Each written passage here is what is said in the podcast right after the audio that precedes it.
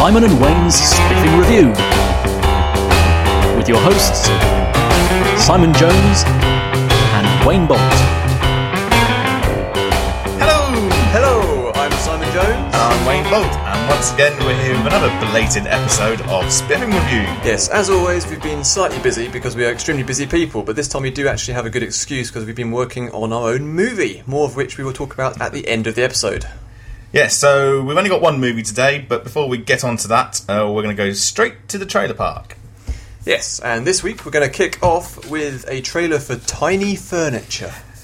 I was kind of hoping it was going to be about tiny furniture. Yes, possibly in the kind of same vein as Small Soldiers, with little Yeah. people running around with little furniture. Yeah, that would have been quite awesome, but uh, it appears to be a Jewish chick flick. Yes. Um, from just watching the trailer, it seemed it was like some girls move into each other, a bloke moves in, and you all go a bit Woody Allen on each other. Yeah, it was very slice of life sort of drama where it's all very low key, nothing particularly major happens. Um, Or anything happens, really. No, the trailer didn't do a good job of, of selling it as as a film where things happen. It has to be said. Um, I think what it felt like is it looked like something that maybe would work on TV for me, or perhaps at the, the theatre, but as a movie, I don't know. I mean, it's possibly a bit of a controversial way to look at things, but for cinema, I always think of it as an action-focused medium. Not as in it all has to be action movies, but Something has to happen. yeah, as a medium, it's like a visual action based thing. That's its main strength. Um, otherwise, you may as well do something as theatre or in some other format. Yeah. So, a sad face for me, I'm afraid. Yeah, and a sad face for me. I just I would rather just sit in a dark room for two hours. As it, it didn't look like your sort of thing, Wayne. Not at all. No. Right. Next, we'll go to Morning Glory. Yes, which uh, I wasn't too enamoured with initially, but then I realised that Harrison Ford's in it. And it looks like Harrison Ford's done a bit of a comedy skit. It looked like it was a, a more sophisticated version of Anchorman. Um, Yeah, it from- looked like a slightly more serious version. Yeah, from what I can tell uh, from the trailer, it seems to be uh, an old journalist coming out of retirement, that's Harrison Ford, uh, to present a new breakfast news show uh, um, alongside uh, Diane Keaton. Yes, and obviously his old time, slightly misogynistic ways don't really blend too well with the, the kind of modern society that he finds himself in, and hilarity therefore ensues. Yeah. Uh, it does look pretty entertaining. The cast looks really good. Yep. I think. Um, looks very slickly produced. Uh, from the trailer, which I felt gave a bit too much away, it looked like they're going down the route of Harrison Ford is playing a complete bastard. Uh, everyone sort of loves to hate him throughout the movie, but of course he has a turnaround by the end and turns into a, a good guy. Good old redeeming features. Yeah, and yeah, characters being redeemed annoy me slightly because bastards should stay as bastards, if you ask me. Like in real life. Yes. No, there is no redemption in real life. No, No. you're doomed. right. So, um, all that aside, um, a smiley face, but one slight niggle about the poster, which Hmm. appears to call the film "What's the Story, Morning Glory," whereas the film seems to be called "Morning Glory." yeah, so slightly strange marketing there. So if you actually do want to see this film or you're trying to search for it, uh, that could lead to some confusion. But apparently it is officially called Morning Glory. Yeah. So yeah, Um, so, Gertie, uh, smiley face. yeah, smiley face on me as well, but not a big grinny smiley face. That's safe for one of the ones later. Yeah, but just, just, just face on a gentle smile. I think Yep. it looks enjoyable. Okay. Next, it's a Kevin James feature um, called Zookeeper. Yes, you may remember Kevin James from such features as. Um, Uh, um, um, But yes, Kevin James Yeah. is in it, and it looks like there's lots of animals that can talk at the zoo. Was was there a reason for At- that? at I night. remember. Oh, oh, a monkey. Open opened a switch or yeah, something. and turn some lights on. Yeah. Um, I thought it was another remake of Night at the Museum. Yeah, it did have that kind of look, Yeah. um, except the no night. Ben Stiller. Yeah, Night at the Museum films, while silly, actually did what they were doing quite well, uh, and had a cast that could kind of hold that sort of thing together. Whereas this, It's has- got Kevin James, Yeah, it's got Kevin James. who's done. you know, other stuff. Yeah. Uh, and, and a whole load of CG animals. Didn't really grab me, No. but then I'm probably not the target audience for that kind of film. No. So for kids, uh, I imagine it'll be great fun. Yeah, I imagine so. Um, I've given it an ambivalent face. Yeah, yeah. I think it would be unfair to completely dismiss it because we're quite clearly not the target audience. Then again, we're not the target audience for tiny furniture, but we completely trash that. So Yeah. that's fair for you. Yes. Uh, next one is Skyline. Yeah, which appears to be a blend of Cloverfield, District 9, uh, and Independence Day. All in one film. That- That's pretty much what I was writing down as well. Although Yeah. I, I included Godzilla and War of the Worlds. It's that sort of whole mashup of Yes, it. yeah. Although Cloverfield was kind of a mashup of those already. Yeah. So basically, it's like every big sci-fi movie uh, mashed together. Well, we've not really had the big sci-fi movie this summer, have we? No, not really. And we haven't had um, a sort of a big disaster movie since 2012, I guess. Mm-hmm. Um, was that this year? Or was that last year? That was last year, wasn't it? It was, uh, um, Was yeah, it? it was last year. When was it? Last year, because we reviewed it, didn't we? Yeah, it's confusing. It it should have come out. year. It should have come out in 2012. Yeah, next year. They, they missed a trick there. It did. No, 2011 next year. Is it? Yes. Well, it depends when they're listening to this. It's near the end of 2010, so next year when they're listening to this could be 2012. Yeah, if you're listening to, this too early or too late, uh, stop listening and then come back to it in, in a year or so.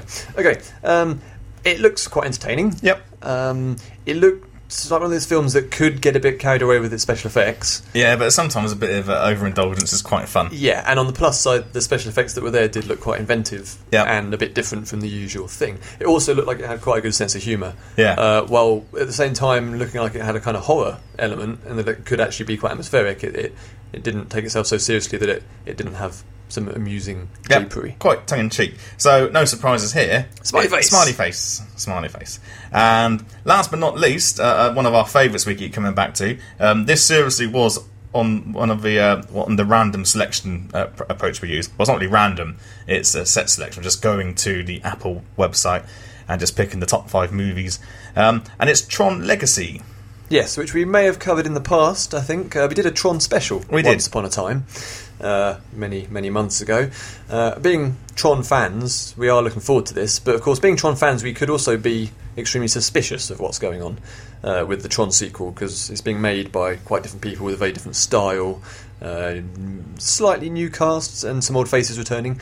But on the whole, I'm I'm quite positive and optimistic about it. Yeah, the, the trailer itself had lots of old Tron references, which is very cool to get people back into it again. Although most people probably know what Tron is by now. It's been going on long enough that if you didn't, you probably would watch it on DVD or you know if you're not one of the original generation like us who saw it. Yeah, I think it's probably more well known now than it was when it first came Yeah. out. In fact, just because it kind of found its way on DVD and Yep. VHS and that kind of thing. Anyway, the trailer seems to give away, insofar as trying to give away what's going on. Flynn has disappeared uh, and has left the son. Then we jump forward a few years. The son goes to try and find Flynn, and it appears that Flynn's in the in the tronosphere. The, the Tronosphere. Yeah, yeah, that's that's the technical term Yeah. for it. Yeah. Um, and there's some rescuing going on. But I think it looks like a well updated version of the original Tron. Yeah. It's still got that um, look and feel about it, which is really important. Definitely, I think what works really cleverly is that it feels like the same world, but two decades later, essentially, Yep. which is what it should be, because it's the digital world now compared to what it was in the early '80s. Yep. And something we both commented on at the end of it was it's actually the first film we're looking forward to seeing in 3D. Yeah, because I look forward to seeing Avatar in 3D, and I think it did help that film to create its sense of this alien world. But since then, I've not really been particularly bothered by 3D. It, it's largely irrelevant, I think. Um, when it does work in a film, you, you mostly don't notice it. But I think in Tron, because of the type of setting it's got and the kind of computer game influence, I think it will work really well. And I'm not sure if this is true, but I did hear somewhere that the real world segments won't be in 3D. It's only the stuff in the game world that will be, which I think is a really good idea because they're actually using it to back up the story rather than just because they can. Yep. And and it um, harks back to like The Wizard of Oz, as I was mentioning to you earlier. Yes, that yes, whole sort of from- black and white to yeah, colour. exactly. So I think that could be quite special, actually. Yep. So, um, have a guess for that one. Uh, well, I've got a really big face with a giant grin, so it's a it's a colon capital D for me. Oh, went to like geeky uh, Yeah. speaky there. Yeah. Geeky speaky. Right, just excuse me a sec while I just adjust my microphone. Adjusted, Adjusted. marvelous. So yeah, so a good selection of trailers there. Uh, still adjusting your microphone there, I Wayne. was so careful to make sure I didn't bang into it. Sorry. Let's, so, we'll let- carry on. Let's start again. I might Um, even cut that out. Yeah.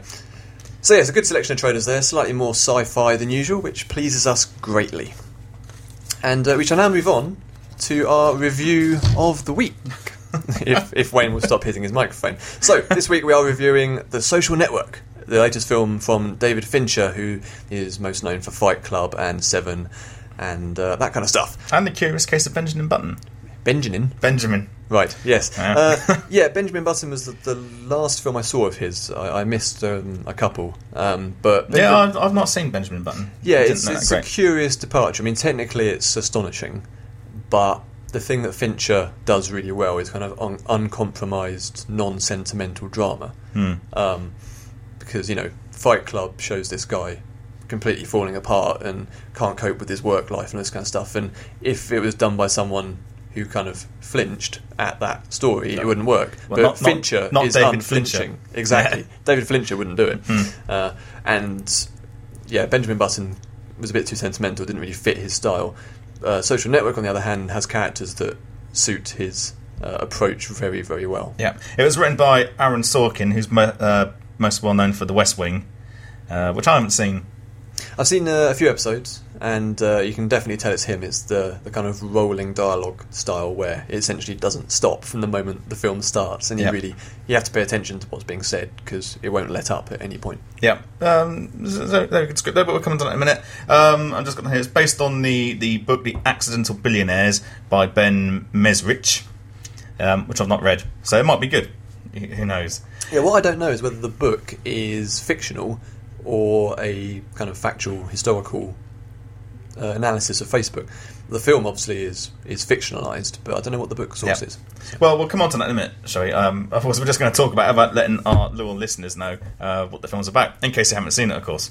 Um, so, Social Network is a dramatised and embellished version of events concerning the creation of Facebook, and it looks at four friends who created the idea, uh, some rivals, and then the uh, lawsuits that followed its creation. Yeah, which sounds incredibly boring. It sounds like the most tedious film ever made, and I think when it was first announced, that's kind of what everyone thought. Yeah. Um, Well, yeah, it's, it's it, it doesn't like sound as like a great sort of thing. I was mostly thinking we're going to go see people do Facebook updates and stuff all the way through. yeah, and upload some photos. Yeah, yeah, which would have been quite exciting. Um, but yeah, what what it manages to do is, is take all this and, and dramatise it in a way that works superbly well, helped by uh, an extremely capable cast. Yeah. Well, the story itself is told in a series of flashbacks, uh, which is conveying the testimonies of the uh, participants. There's two multi-billion-dollar legal um, lawsuits going on uh, between Mark Zuckerberg, who's played by Jesse Eisenberg. Uh, Mark Zuckerberg, it's not Bergs. Um, Mark Zuckerberg is the creator of Facebook. Yes. well, with his with his buddies, but he's pretty much the driving force behind it. Uh, so you got Mark Zuckerberg versus his one-time dorm mate, I suppose you'd call it, Eduardo Saverin.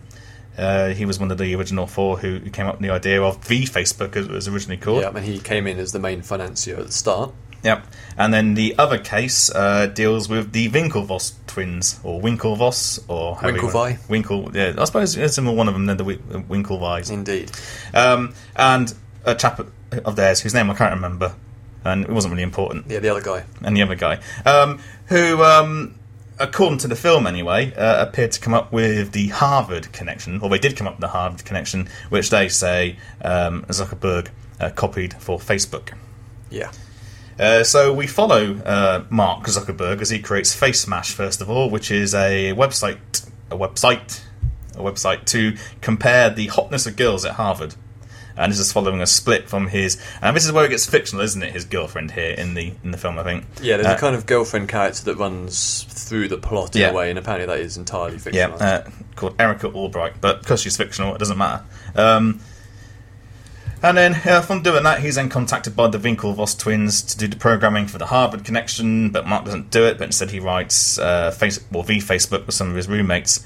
Uh, then the rest of the film follows along at the growing success of Facebook and then shows the various conflicts and fallings out between the protagonists and shows how once big money gets involved, um, people start treading over uh, other people. Yeah, um, I think what makes it quite entertaining from the very beginning is that it is essentially this this story of big business and capitalism, except on a university campus, and it kind of shows these kids who are starting all these kind of enterprises much earlier than previous generations ever have. So you've got people that are creating these monolithic giant websites that are changing the world, except they're doing it when they're like 21. Yeah. So hence Zuckerberg is now the world's youngest billionaire. Yeah. Um, and that in itself gives the film quite a unique feel, I think, because Yeah. you know there's been various films showing people making amazing successes of themselves, but they're not usually kids. Yeah. Well, one of the interesting things as well about uh, talking about um, looking at how these people uh, rise up to become billionaires and stuff. Usually in these sorts of films, the the main protagonist is actually a bit of a hero who you sort of root for. Now, when I was watching the film, the only character I seem to have any sort of sympathy for uh, was Eduardo Saverin, because everyone else seemed to be a bit. Well, not the sort of person I'd really want to hang around with or, or, or Yeah, even I want to get to know. Eduardo's only flaw is, is a lack of ambition, really, and he doesn't quite have the, the wide vision that some of the other characters in, in the film do, and because of that, he gets uh, well. We won't spoil it, but it doesn't go well for him. Um, and yeah, I think what it is fascinating that the film is essentially populated with quite unpleasant characters. Um, I think different people react differently to them. I I didn't find them so bad, partly because I found them all so fascinating, and I think Zuckerberg in particular I found quite hilarious in his bizarre ways that he interacts with people around him. Uh, in, in that he's kind of it's this rationalist, logical approach that's almost kind of Spock-like in how he approaches people. Yet, despite having this undercurrent of kind of jealousy and this sort of desire to be something Yeah. else. Well, well, well, despite the fact that we've already uh, mentioned that the film is a fictionalized version, uh, from what I've uh, read elsewhere, that portrayal of Zuckerberg is actually uh, quite accurate, particularly in the way he interacts with other people. Hmm. Um, whereas some of the other things that go on in the film, obviously, there's a bit of poetic license in there with um, uh, various bits and pieces. Yeah, I did read Um, that uh, although Jesse Eisenberg has been quite lauded for his performance as Zuckerberg, uh, there was one criticism which was that he does use his eyebrows a little bit in the film, and apparently Zuckerberg never moves his eyebrows. So, you know, that was an oversight. That's interesting, that because Facebook, being called Facebook, obviously, um, relies on the face, which is quite important use of eyebrows. Indeed, indeed. I think one thing that was interesting about the movie is it made the point, or kind of raised something that I wasn't aware of, which is the Facebook idea essentially came out of stuff that was already happening at American universities and was a fairly standard thing there, and it kind of just blossomed out of that into an Yeah. online version.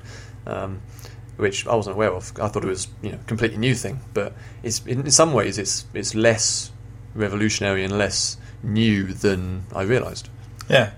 Um, the, the, I think what's what's amusing all the way through is that the main driving force behind a lot of these characters is girls, because these are nerds who just want to get with girls essentially, or they're Yeah. jocks that just want to get with girls. Yeah. Um, and it kind of shows in a lot of ways that the motivation for these guys isn't necessarily money and power; it's actually they just want to get with some girls. Yeah. Um, which, yeah, the whole film's got this kind of bizarre juxtaposition of these people that become incredibly powerful and yet don't seem to be always that bothered by power in the same way you'd expect them to be. Mm-hmm. So yes, excellent cast, excellent writing. Yeah, well, we'll just talk a bit more about the cast. When We're going to talk about Jesse Eisenberg in a minute. Um, so, Jesse Eisenberg, obviously from Zombieland, um, was playing Mark Zuckerberg. Then we had Eduardo Saverin, uh, was played by Andrew Garfield, who, who I think must be a British actor. Yeah, he's British Yep. and he's going on to play uh, Peter Parker in the next Spider-Man. Yes, he is. Yeah, he's also been in the Imaginarium with Doctor Parnassus, and has also been in Doctor Who, apparently. Hmm. He was also on the, the first episode of the new film 2010 BBC film show, uh, being interviewed live at an after show party where he appeared to be completely drunk. Hooray! So that was quite amusing. Good. Uh, we don't necessarily condone um, drinking. Um, if you want to do it, do it. But Yeah, but if you're going to do it, probably don't do it live on TV. It's Yeah. a bad idea. Yeah. Um, so moving on, we then have Justin Timberlake, uh, who's a well-known American pop star, uh, who, who's playing Sean Parker, who's the co-founder of a uh, little-known website called Napster. Yes, and Timberlake is surprisingly good in the role. He's been in a few films now, and I think every time he's in something, people basically go, "He was surprisingly good in that," and uh, he seems to be finding himself to be quite a good little actor. Yep. So even if you're not a fan of his music, he's uh, yeah crafting himself a new career there. Yep. Uh, other mentions should go to Armie Hammer, as in A-R-M-I-E, not Army, as Yep. in... Ha, ha. No, that's American footballers, though, isn't it? Yeah, hooah! That's yeah, what I'm thinking of. Yeah. Um, who plays Cameron and Tyler Winklevoss. Yeah, and this is something that only David Fincher would do because you've got these twin characters in the film. Uh, most directors would find twins to play the twins because that's a lot easier to do than what Finch did, which was cast one guy and have him play both twins, except he had a body double all the way through the film playing the other twin, and then they face replaced him Yeah. all the way through the movie, which is insane. Well, one of the things I, I think it's very hard to find two six foot five um, jocks Yes, uh, that who are is twins who can also act. I think is probably the reason why they they Yeah, down a tall route. order, I guess. Uh, Yeah. But yeah, quite remarkable technology there because you really wouldn't guess at all. And I think that combined with some stuff to do with Avatar that we spoke about back in when we reviewed Avatar, which is that there's a lot of exciting stuff with special effects going on that enables the use of it in areas where it's not you know you don't notice it and it's not for a sci-fi use. It's actually just doing things that you couldn't do on film before. That's Yeah. really exciting. So that's very good. And, and as a quick aside to that, um, Cameron and Tyler Winklevoss, who are real uh, in real life, went on to compete in the Royal Olympics in Beijing. I think it was. Um, but I won't spoil it as to why they came, just in case you see when they repeat. Yeah. It wasn't one, two, three, or five. Uh, yes, a bit, bit like uh, with uh, Facebook. Yeah. Oh well. Yeah, I think the most remarkable thing about the film is that it's already been made. Because usually Hollywood takes quite a while to make films about real life events. Like if you look at how they cover wars, for example, it's usually like ten years later. Yeah, but to be fair, it's not that remarkable it's been made. Otherwise, it wouldn't be sitting here reviewing a film that hasn't been made yet. Yeah, well, I mean, it'd be more remarkable if we were reviewing it before it had been made. Obviously, that would be particularly impressive. Yeah. Um, but yeah, it's this this the, the sense that the, the Sorkin and Fincher were able to actually analyze Facebook and do a movie about it so soon. Well, yeah, but most of that's been done based on the book The Accent of Billionaire, so a lot of the research has already been done. So they're just obviously adapting the screenplay for it, adding their own bits in to make it uh, a bit more exciting. And this is bizarre because actually it was quite exciting, even though there's nothing in it which I say was particularly exciting. No, there's nothing traditionally No. exciting about it, but it Oh, is- it's quite fun watching some people do some coding near the yeah, start. it That plays out quite- like a thriller. Yeah. somehow. Yeah. Um, I think the only the only uh, the only real problem I can find with it, to be honest, which is due to when it was made as well, the fact that this is still an ongoing thing, is that the film doesn't really have an ending. Uh, it just kind of stops um, halfway through the story in in some ways, uh, and you you you You sort of want to see what happens. Yes, you almost wish that it had been made 10 years later so that we could see what happened to Facebook and Zuckerberg and all the other people. And, uh, But but yeah. we're living it in a minute. Exactly, we can watch it for real. Yeah, it's like when the Berlin Wall came down. That was like history in, in Yeah, In it- progress. or, or like any other real thing that's happened at any point. Same sort of thing. yeah. So overall, then, Simon, what did you think of it? Uh, very impressed. Um, yeah, I think it's probably my favourite film of the year, uh, surprisingly, which I wasn't really expecting. More Um, favourite than Scott Pilgrim? I think so, not by much. There's a lot of good films this year, so I'm looking forward to doing our year roundup. Yeah. Um, but yeah, a lot of a lot of films that I think will remain as classics for me, uh, Yeah. and Social Network's definitely one of them. Yeah. Well, I, I really liked it as well. Um, I was quite surprised of how much I did actually like it. Uh, it's well worth seeing, and it, it's what it's quite a long film, isn't it? As well. I think Yeah, it's a good two hours plus. Yeah, Um, but it doesn't feel it though. No, I think the other thing you might think that due to the subject matter that it's something you'll catch on DVD or on TV later on, but it is actually quite a cinematic movie that really sort of. I mean, that's that's how it kind of transcends the the fact that they're just sitting in meetings having chats because Yeah. the way it's made is is very kind of operatic and big. Yeah. So very good. If you haven't seen it yet, um, go and see it and and, and enjoy it. Yes, let us know what you think. So yes, moving on. One last item today. Yes, it's the reason why uh, we've been a bit remiss in updating you with our movie reviews for the past uh, two or three months now. I think. Yes, we've been working on a short film which is uh, known by the name Arms Race. This is something we've actually been working on for about a year and a half now, uh, from initial conception through to completion. Um, and we're very pleased that it's actually going to premiere this Saturday. Um, which, again, depending on when you listen to this, could mean absolutely nothing. um, but regardless of when you listen to it, as long as it is after this Saturday, which is the 11th, I believe, Thirteenth. I 13th, well, one of those dates. Um, if you go Of November. Yes, yes, indeed. Uh, 2010. Yeah. Um, but yeah, this movie will be online as well, so you can go find it. And, And where can they find it, Simon? Well, they can find it, Wayne, at the armsracemovie.com website. Uh, and you can already find uh, some posters and behind the scenes information there. So if you're interested in how to make a, a steampunk, nostalgic look back at the Crimean War uh, with robots, then that's the place to go. Yep. And um, seeing as we've been talking about the social network of Facebook, if you're so inclined, you can also look up the Arms Race movie uh, group on Facebook. Yes, and uh, if you care to like us there, then uh, we'll, we'll like you back. Not in a weird way. No, But, uh, we're not. We're not strange, crazy internet stalkers. No, no. Talking of which, um, one interesting thing after watching the social network is that when you get home and uh, go to update your status update to say how much you enjoyed it, it does feel a little bit weird. So yeah, that's that's something to think about. And there we go. Okay, so thanks so much for joining us. Uh, we have no idea when we be back again. Um, Yeah, we're not gonna make Sim- any promises. No, as Simon said, we'll, we'll probably have a uh, end of year look back at the movies we've seen. Um, maybe we'll fit another movie or two in uh, between then. But some exciting movies coming up this year. We obviously with the um, some of the films you mentioned in the trailer park, but most Yeah, importantly, yeah, Zookeeper. Uh, most importantly, of course, Tron Legacy, uh, which is going to be awesome. Yes, it better be. Yeah. Now, just see what I did there. I reviewed a film we haven't seen yet, Yep. so it can be done. It's talking about the future. Yeah. Wow. Excellent. But it depends on you listening to this because it might be in the past. Yeah. Anyway, so uh, until next time, it's goodbye. Yes, goodbye. Thank you for listening.